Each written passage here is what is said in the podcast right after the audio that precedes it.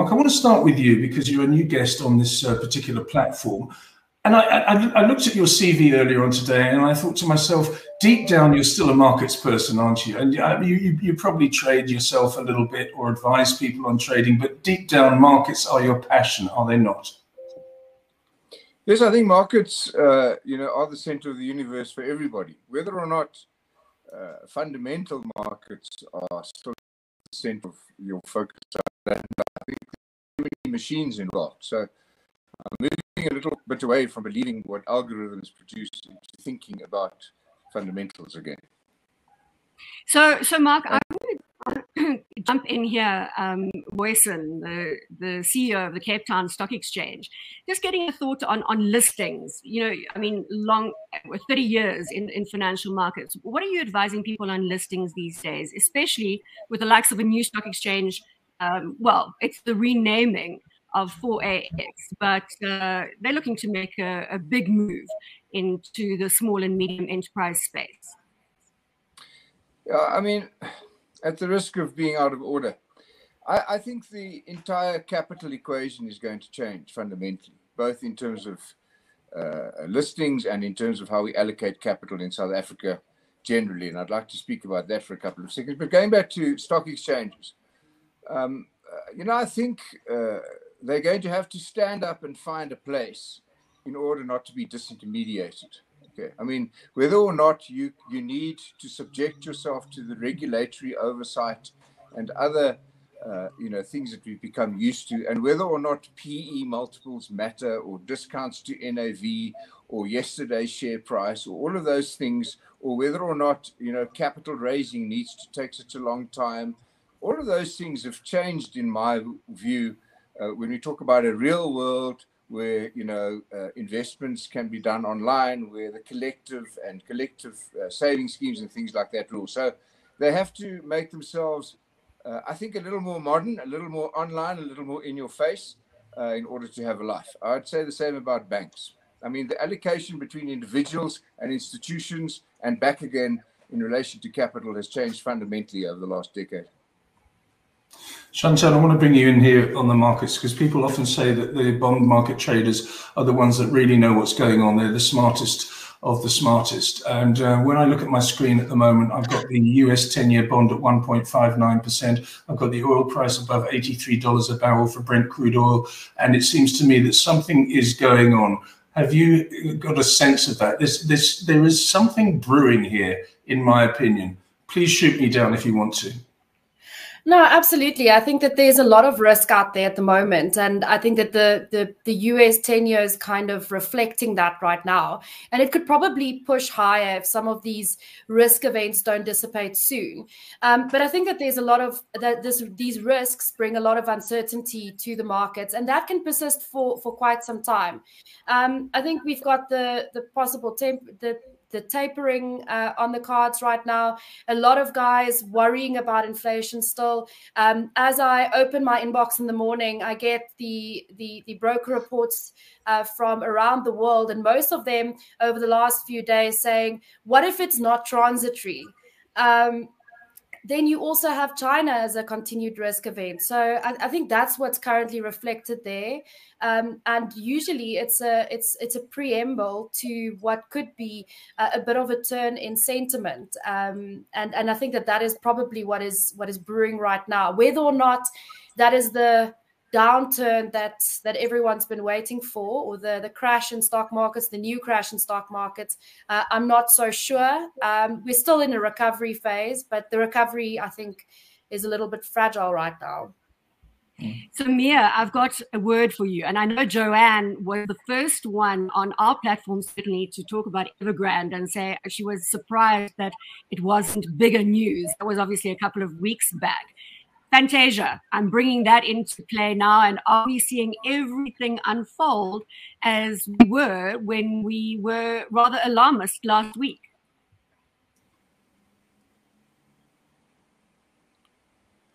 So Mia, we we're battling to to hear you there. You're on mute. Um, Sorry, I had a, a rookie error there. Uh, so definitely, you know, we uh we we've seen that contagion start And I mean, if you just consider the fact and how large the the the uh, the building sector really is, the construction sector in in in China, it's just bound to to spill over, and it could never be contained by one one company. And I think, uh, as you mentioned, Joanne alluded to that very well in, in her conversation, which really opened up the South African market's attention to the Evergrande uh, situation, I think. And uh, and the fact remains that you know we've known for very long, for many years, that there has been a lot of debt in the Chinese uh, construction sector. There's been a lot of building of cities that's not inhabited, etc. And that's definitely sort of bound to to come to conclusion at some stage. But whether that's going to be contagious for the rest of the market globally and how the, the government in, in China is dealing with this, how all the data, the data, debtors of these companies are going to deal with the, the uh, talks around negotiations around uh, not paying their, their bonds on time, etc., is it remains to be seen. So I'm not at this stage um, putting it front of mind as my major concern. I think, as you know, that um, I'm sort of more focused long term and problems will come into the market. There will be defaults of companies. There will be contagion. Markets go up and down, but in the long term, you need to focus on on what's changing and and where you want to be for the future for the long run. And I think you know if we could come back later on to what Mark alluded to in terms of how capital allocation has been changing over the last decade and what the future might look like, I think that's a very interesting topic to to discuss and something that's definitely front of mind for me way more than Evergrande. You can answer that question to Mark later on, uh, but let's just continue with the markets with Joanne. Joanne, we had a chat uh, a couple of days ago, and you said that you'd started to take some sort of protection for your clients, maybe a little bit early, but it's never it, it's it's not wrong to be early because in the long term you might be right. There are so many things going on at the moment, and whether it's be whether it's because media hypes these things up, I don't know, but I I do think that the Evergrande story, uh, the inflation story oil that, as I said, at $83 a barrel again this morning, despite um, Russia turning on the spigots yesterday and the day before. There's lots to worry about, I would have thought, as a wealth manager. Well, I think front and foremost, it's valuations. You know, if right now valuations were cheap, we'd all be quite relaxed about everything because we're all long term investors, right?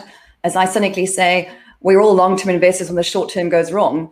And that, that is the brutal truth about our industry. But the reality is, there's a lot of bad news out there at the moment. We have to worry about inflation. That's clearly not as transitory as central banks had hoped. The Evergrande story, yes, I think it's a big issue, but it's a bigger issue for Chinese growth going forward. I don't think it's a banking crisis. I listened to a JP Morgan conference yesterday that talked about $1.2 trillion. Apparently, that's not a huge number on the banking sector in China. So I don't think it's a contagion issue, all fall down, but it's definitely an issue for Chinese growth. But the more interesting story I think we're all watching at the moment is this movement from growth to value. And you know, for the last 10 days now, we've had lower lows on a lot of ch- uh, tech stocks in the US. I think that's the real story. We're seeing a transition from what has done well for the last 10 years to what is probably going to do well for the next 10 years. And I think we're starting to see huge movement in value shares. And I think for clients, there's two ways to play this markets. Hold quite a lot of cash if you're nervous from a market correction but if you don't think you can time it, then buy some value shares that will do much better for you as economic growth starts to pick up. It's the only reason the central banks are saying they're starting to taper and will potentially raise interest rates next year. Right, Mark, let's go to this capital allocation discussion that's okay. near Thanks. excited. Thanks. I mean, I, have written about Ever Not So Grand, uh, just for the just for the starters, and uh, and one of the things that I noticed is as an asset class in China, it is three times bigger than the total of fixed income, and it's five times bigger than equities uh, investments into profit into property, which is a government-driven strategy. So let me talk about you know capital allocation in South Africa. We're in the mud, okay, and when you're in the mud, you need to invest. You need to get forward thrust to give you escape velocity, and we're doing anything but investing, and it's because the allocators of capital have no confidence in the deployers of capital in our country. Okay, and so I was in a discussion the other day about uh, raising muni bonds in South Africa, uh, money for municipalities. I said, you'll never do it. You'll raise money for projects, but not for municipalities who manage projects because their track record doesn't suggest they should be the custodians of your capital.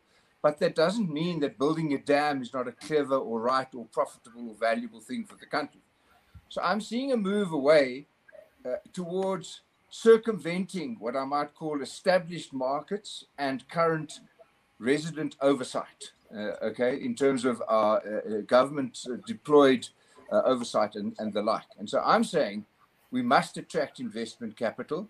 From a foreign perspective, that means we've got to allow foreigners to invest in and own and manage for the time being the assets in which they invest directly and to to go around, if you like, the oversight or the intermediaries that we've, we've put in their place. And I'm nearly finished. From a local perspective, I think we should give corporations the incentive to invest directly in infrastructure. What about if instead of paying tax or instead of paying all of your tax, you could invest your tax money directly into approved infrastructure projects which you could manage with a view to handing them over to the state in due course. What happens if a big corporation could say, instead of paying you tax, I'm going to build a dam? I think we've lost everyone. Okay. And so I think we need to go directly to the assets. Eskom hasn't, uh, didn't raise any, uh, didn't use any tax money to build itself. And then the last point I'd want to make is that we need to move out of established capital markets where everything is overpriced and crowded into the real economy. We, we need to take our capital out of Sandton. Those buildings can only go so much higher and into Alexandra, where a couple of buildings could be built. Okay. I think we've got a, we, we, we, we're in a larger capital mentality, which, uh, which, which serves a fewer and fewer people and creates more and more froth and less and less value. And cheap money doesn't make shares more valuable, it just makes them cheaper. Thank you. Very good, Mia. You you wanted to bring that up uh, from Mark's earlier yes. comments in the interview. What are your comments given what he's just said? Well, I think it's very topical and it's very uh, front of mind for me because impact investing is what that's all about and making a difference where you are and what with what you have. So in South Africa, we have been, when you look at the majority of capital allocated into investments, it's driven a lot by the regulated um, regulated environment of CISA, etc., what they permit, etc. But this is starting to change and it is helping people to uh, to invest uh, in a regulated area, which is obviously a concern for retail investors that don't have pots and pots of unlimited money to invest in. So, um, so that does help. And but as you know, that has been very uh, topical for us as well. I think if we consider the fact that uh, how government has changed their approach to to power generation, how the the allowance of, of your power gener- generation has been lifted uh, to a much higher extent. It's really enabling companies to, to, to invest money there. So, just to talk on the listed space, which is still regulated, if you look at what Mediclinic is doing in terms of the renewable energy drive, uh, Remgro, which is obviously still the majority uh, shareholder there driving that Remgro, putting a lot of money into new projects into fiber uh, fiber infrastructure in South Africa, which is a big thing. I mean, there's a lot of people. We've done a big research study on that, uh, where we look at how people in South Africa doesn't matter from your well. We actually did look at the different LMA, LSM classes and how they spend money and how large a part of their their salaries or, or income really monthly is is is spent towards uh, towards uh, connectivity and data. And an infrastructure network of fiber is really helping everyone to get connected faster and better. No one really in this country can go without data anymore. So there's many things and many opportunities for investors to already get uh, get uh, um, some exposure to this this infrastructure drive in South Africa. And I agree with Mark. The fact is that you won't be allocating your capital to any institution that has a bad track record of, misusing your money but you want some way and that's the that's where we as a as a industry need to come in and really start doing new work and groundbreaking work of how to make it accessible for retail investors to invest into these type of projects in South Africa. And I think that's the future, along with banking obviously becoming completely uh, uh, online and, and techno- technologically driven, as, as some of the conversations we've had recently really shows. But this is an area that we need to spend money on to uplift this country and to make it a, a place for all of us to, to live. Bronwyn, before you go in here, this has got my mind um, racing a little bit, and I, I, I, don't know if, if Mark or Joanne or Chantal wants to uh, pick on pick up on what I say. If there's going to be, for example, a, a, wealth tax, a super wealth tax on either companies or individuals, don't you think you could be creative with tax and say, okay, it's not just going to get lost at SARS. I mean, okay, paying tax, of, of course, the money will be distributed, we hope, in uh, a responsible way. But why don't you say to a company or an individual, we're going to tax you more, but the, the money is going to go to this specific project. So it's not just getting lost in the whole maelstrom of um, tax receipts. Who wants to answer that one? Um, I'll I'll take that one on. Um, I think the word tax is really what scares people. Um, you most people want to invest in something where they have predictable streams of income and they are more than willing to allocate wealth or capital to projects that make sense and projects that will pay you uh, an income over the life of that project or, or even beyond. So a tax is very difficult to sell to people because it's effectively giving your money away. And while you will have second and third order effects or positive impacts from that tax, it, it doesn't directly come back into your pocket. So my thinking is it would make more sense from a, a PR perspective, rather, for government to think about uh, separately um, issuing infrastructure bonds, perhaps green infrastructure bonds, um, or focusing on uh, the private uh, equity space, perhaps looking at specific projects, uh, bundling them together, um, and either um, uh, selling those projects into the private market or that those bundles of projects into the private market or perhaps even considering something like a listing make it make it public um, and let people see let people see what the track record looks like what the uh, the, the, the capital expenditure framework looks like what the the IRR and NAV and all those that, that good stuff um, looks like. Be transparent about it, but I think tax is really the the three letter word that scares so, people the second most. Exactly. Joanne, uh, uh, go in there, and, and I want to pick up on that that term in terms of track record. But Joanne, come in, and then Mark. I want to talk about government's track record here and get your load on, Joanne. Well, I think the perfect world in the Nordic countries, for instance, they pay very high tax rates because they trust their government. Let's be brutally honest here. When we pay higher taxes in this country, the wealth tax or whatever tax you're talking about, do we truly trust it will go to the right places? So I think this is the biggest problem. There's a there's a trust deficit in South Africa. So back to Mark's comment, you know, incentivize people rather. So have a carrot. Say, if I put my money into this, I'll get a tax deduction. It'll change the focus of people very quickly. So then I'm doing good. I'm helping my neighbors. The second, third order effects come through, but I get tax in my pocket to do so. So I get a tax cut. But to tell it to punitively raise taxes on the hope. I mean, I love Mark's, you know, let's tax people. Not he's not saying tax people. He's saying let's put money into infrastructure assets. The problem is we don't trust this government will spend our taxes. There are just too many times we see the money leaving through the wrong doors. So I think this is the problem. There's a massive trust deficit in South Africa before we start talking about wealth taxes. So, so yeah, Mark, so I, yeah, so can I, I say it's Zweli Mkhize to you before you before you answer here? I think all I need to say is Zweli Mkhize. Sorry. Oh, it's really so the, the former minister of health. Let me just finish on this taxing because I really think it could work. You know, even beyond incentives and aggregation, if you came to me as an individual taxpayer and said you can either pay tax or you can build a school in your area. Exactly. let's, let's let's not define your area. You know, you can build a school in an approved area that needs a school. I'd happily pay the money directly into the school or directly into the sanitation project in some township that's close by, or wherever it's going to immediately and directly and visibly and measurably and incrementally create observable value. That's what we need. We need a present value, obvious, incremental step towards the prospect of economic dignity. No more spreadsheets, no more, uh, what do you call those things, the pictures on, none of that stuff. Okay. No more PowerPoint presentations, no more promises.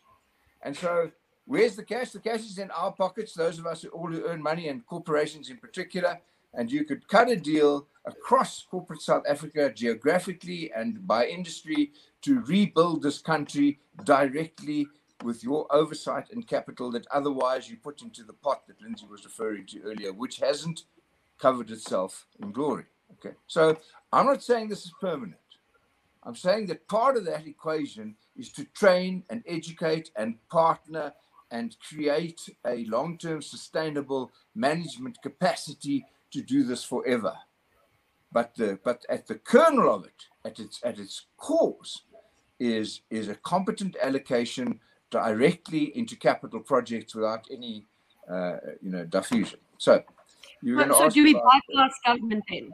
Is it necessary Sorry? to actually bypass government here in South Africa in order to achieve that? Too blunt a description. I think that's too blunt a description, and I, yeah. and, and, and I don't think we can bypass government. I think government's role interim has to be defined. They have to license, they have to enable, they have to uh, they have to oversee, uh, you know, alloc- allocations geographically or dem- demography or whatever it is. But they they should uh, they should partner with us in that capacity and not uh, set us aside in the name of doing a project where there's a skill set and a demonstrable track record that has the capacity to do it. Because the alternative, to finish this point, is this is that the private sector will do it anyway for themselves. The trouble is that that will be not affordable for the vast popul- vast majority of our population. We will build our own schools, we will create our own security, we will build our own hospitals, we will do all of those kinds of things with what little capital we don't export that's left after we've exported. But that will not be at a unit cost of consumption which is sustainable for the general population. So we have to cross that developmental commercial divide in a partnership where the most efficient deployment of capital is accompanied by the most capable oversight in partnership with an enabling government who does have a significant role to play. Mm. I love two of those phrases that you just uh, threw out there, Mark. One was competent allocation, and the other one was economic dignity. And a lot of people in South Africa don't have any dignity when it comes to money, uh, the, the, the, their own personal dignity, which is obviously linked to economics. We've got to get on now to um, hot stocks, Bronwyn, I think. Um, although this is a fascinating chat, and maybe we should get a forum together when it comes to creative taxation I think it would be a great program. Uh, Joanne, you're not particularly a stock picker, uh, but you're going to have to because this is hot stocks time. Well, okay, can I, so- I would like to, the segue there, Joanne, is, is what you were saying about protecting your clients. You know, looking at an, an avenue where you safeguard them against what might or might not happen, but it looks as though we are heading into a really, really tough environment maybe I can just get you segue with that in mind. Okay, so in South Africa, that you've got a lot of choices, right? You can buy, and this might be controversial, but the long end of the bond curve in South Africa gives you a decent yield if you don't think the South Africa is collapsing. So from a protection perspective, you can buy cash and bonds in South Africa because there is yield. And the reason I mention this because there's no yield offshore. Okay, so if you're looking at your offshore assets, there's very few places to hide. And I know South African bonds are controversial, but just saying there are very few places to hide. Offshore, we've got to start looking at hedge funds. I think you have to give more tools to fund managers that can go long and short markets and not be one directional trades. So, an offshore environment, you can't buy fixed income, yields are useless, inflation's rising. So, even cash, if inflation starts picking up, is a terrible asset class for you to be in. So, there are very few places you can protect your assets offshore. We, we think sort of hedge funds look interesting hold a little bit of cash for, you know, if the markets fall, if you're clever enough to buy it quickly. And in South Africa, I think you've got lots of choices. I mean, some of these commodity shares are starting to look really interesting in this country. I mean, I saw yesterday some of the platinum shares were up six, seven, eight percent. I mean, we know this what happens in South Africa. But if you think the economic growth in the world is picking up, and largely because of ESG, actually, if we start seeing lots of ESG friendly stories coming through and people need rhodium, lithium, etc., some of these miners and platinum it's gonna yeah i think that's a very interesting long-term story so that's my stock pick actually i think some of the miners in south africa are looking very interesting I can I can see Mia Kruger uh, grinning and, and waiting to jump in here to embellish what uh, Joanna just said. Uh, I'll Mia, give her a name. To you before Chantal, please.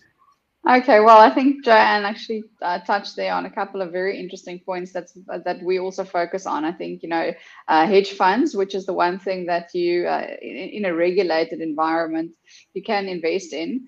Uh, these days out of South Africa. But that's definitely a place where people can allocate uh, allocate money better. But for me, even better than that is listed private equity. And if you consider private equity companies globally and what they've done and what they've delivered over the last well over history, it's really impressive. And you can tap there into listed companies that's available um, to you on any exchange and and invest with them in those large projects that they're doing. So that's something for me on the global side that I really like. And then the renewable energy side also, when you consider what the stock prices have done of companies like Orsted, uh, companies like Vestas, this last couple of months they've really moved sideways to becoming more um, cheaper. So they're looking attractive. I'd get into those if I were looking in that space. And then on the local side, I agree with Joanne platinum producers and some of the the uh, the smaller diversified miners that focus on on renewable energy and and green uh, green commodities, especially one that I've spoken to Lens about in Sibanye, is looking so cheap that it's just actually I just can't can't understand how the market is pricing it so wrong. If you look at the cash flow of that company, etc. Obviously, prices are never driven by rationality but by market movement and anticipation of various characters in the market. So yes, Sibanye is still one of the picks for me. Hmm. So you is know, Mia, I'm going to go directly. Start drinking when everyone else is drunk. Yeah. I'm going to go directly after this show and buy Sibanye Stillwater. You've been beating this drum, and I've been late to the party. I'm going to go in and do this afterwards. Chantal Marx, where are you going to be putting some money? Bronwyn, if it makes you feel better, I don't think you're late um, to the party yet. No. I think that you still have have some time. Um, these platinum stocks have been beaten down uh, mercilessly, and, and one day does not a rally make, and one day does not make uh, the PGM space expensive at all. Um, but going to other areas of the market that I think have been beaten down um, and that don't look expensive right now, although I might be a little bit early on this call I'm starting to to really look closely at the the Chinese equity market. So I know that there are still a lot of risks out there, but if you if you cast your mind back to March 2020, where no one was buying anything and everyone should have been buying something, um, it's I'm kind of getting that same feeling around the Chinese equity market at the moment. So you might be getting in very early right now, but it's probably worth starting to look at the um, at the Chinese equity market, maybe some single names there. But from a South African perspective, I think that the the, the Satrix China um, or MSCI China ETF is is an interesting prospect right now and then also kind of um, trying to capitalize on concerns around Chinese growth um, that will still be positive. So, absolute demand will still be increasing. I think it's also a good time to start looking at luxury goods. So, um, Richemont actually technically looks quite decent right now. And I think offshore, you can also consider looking at LVMH. Mark, um, Bronwyn and I both have a question for you. Uh, I know you're not a, particularly in the role of being a stock picker today, so I'm going to ask you something completely different. You've been in both the public and the private sector. Uh, whether you've bridged the gap, I, I, I, don't know, but is there a potential for South Africa to bridge that gap and public and private partnerships becoming a reality to, uh, to, to further the growth of this economy, the South African economy? At some point, there'll be no choice. At some point, it will become obvious that to own less than 50% of a profit making, successful growing organization is far more valuable than owning 100% of a failure. And that will become self evident and necessary. And um, if you ask me if I want to have another go where I've been before, damn right I do. Okay. Because there's a deep understanding, there, there, there is when we get to truth, when we get beyond the show, when we talk truth to unions, when we talk truth to to employees, when we when we deliver a, a measurable and incremental change inside organizations culturally, then all of the things that have stood in the way of private public debate, the inferiority and superiority complexes that clutter up the sense of the debate, all of those things step aside in the face of necessity, and we very close to absolute necessity. So I think it is going to happen. I think it's bad enough. I think that uh, at some point in time, uh, we have to hold hands in our mutual common interest. And I think that's what's going to save. Uh, it's coming. It, it, it has to come logically. The alternative is too ghastly to contemplate and to polit- even politically unpalatable. So, so Mark Lindsay's going to close the show in a moment, but my question to you is really around the dinner table. When people talk about staying or going, when they say to you, "I'm looking to leave South Africa," what do you what do you emphatically say back? My daughter just left. I said, "Go and have a look, uh, but please come home." I don't want South African brain power and capital to see South Africa as their holiday holiday destination. We actually need to stay here to make it worth staying here. Okay, I'm not going anywhere, but I'm old. I don't have choices. You know, I fill in the visa form. They go, "Excuse me, 65. Have a nice day." You know, uh, but but but but no matter how much capital you've got, so I'm encouraging people to invest here. To invest. You know, I, I used to do a lot of scrambling. When you start coming off a bike, the only thing to get you out of it is to accelerate, to create forward thrust and not to hesitate, not to pause. And yeah, we need to hold hands, and I think we're going to. And uh, if you think that you can go and live somewhere else and have a better life and come here on holiday, oh, go away, man. It's wrong. Well, that's put me in my place, Mark. yeah. And and if you want my stock picks, I'm going minus technology plus yields plus private equity. I mean, our long-term bonds yielding nine and a bit percent, and inflation's at three. Have a nice day. Right. Well, I think this um, sets up uh, an, another co- another forum like this, uh, Bronwyn. Are you going to close the show, or are you, are you doing it? Are you making me do it again? Uh, I'll do it. Thank you very much to Barnes joining us here uh, for some honest conversation. Mia Kruger, Kruger International, Chantal Marx, FNB Wealth and Investments, and Joanne Baynham from Sterling Wealth. Thank you so much for your time, and we'll be back same time next week, nine o'clock, across YouTube, Facebook, and LinkedIn.